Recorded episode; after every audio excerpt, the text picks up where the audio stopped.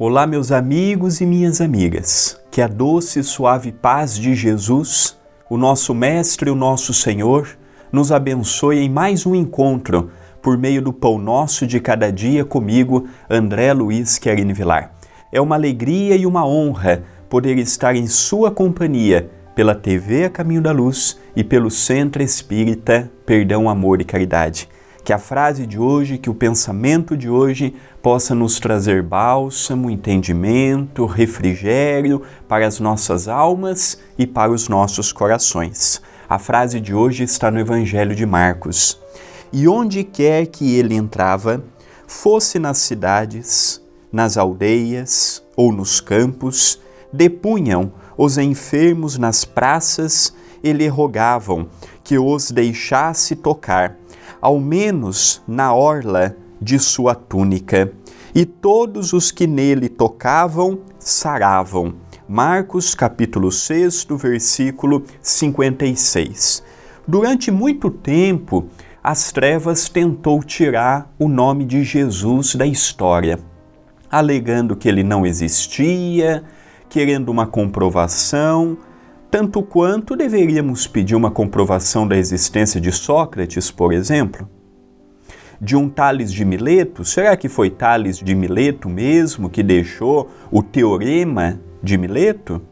Será que existiu um Platão que disse que foi discípulo de Sócrates? Será que tivemos os pais da ciência, da filosofia, das religiões da antiguidade? Que, que só com Jesus que nós colocamos em xeque a sua veracidade? Então, durante muito tempo, as trevas tentou tirar o nome de Jesus, não conseguindo mudar a tática, passar a dar poder para a igreja, que era representante oficial de Jesus, o que na verdade sabemos que não é coisíssima nenhuma, porque Jesus não fundou religião, Jesus não fundou nada, nenhuma ordem, Jesus não fundou nada. Jesus, por onde ele ia, lançava as verdades. E as pessoas ouviam e o seguiam.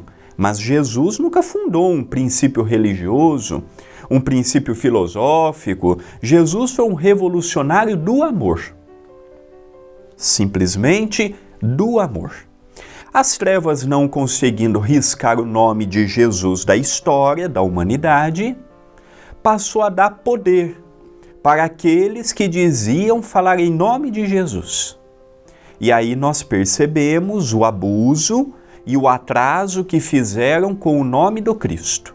Então, até hoje, tem pessoas que têm dificuldade de discernir que uma Inquisição não é o Cristo que fomentou que uma cruzada não foi o Cristo que fomentou, que uma guerra santa não foi o Cristo que fomentou, que quando um padre é pego em adultério não é em nome de Jesus, que quando um pastor vende o que não lhe pertence, como o céu, como a bênção, como o perdão, não foi Deus que lhe revestiu desse poder.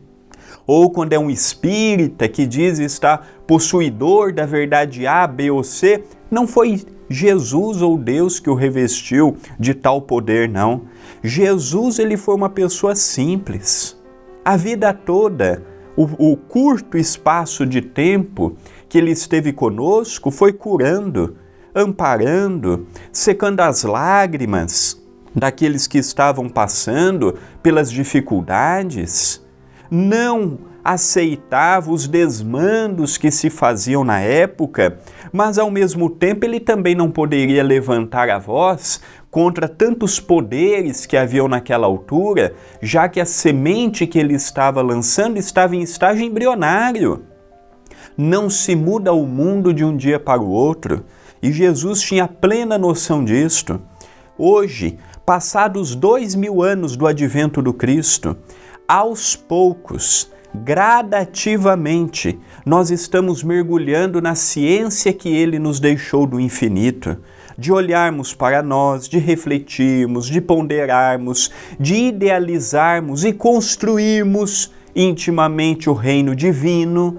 Hoje, passaram dois mil anos dois mil anos de guerras, dois mil anos de atrocidades, dois mil anos de conflitos, para agora vermos este Jesus que reina verdadeiramente no coração dos seus adébitos sinceros.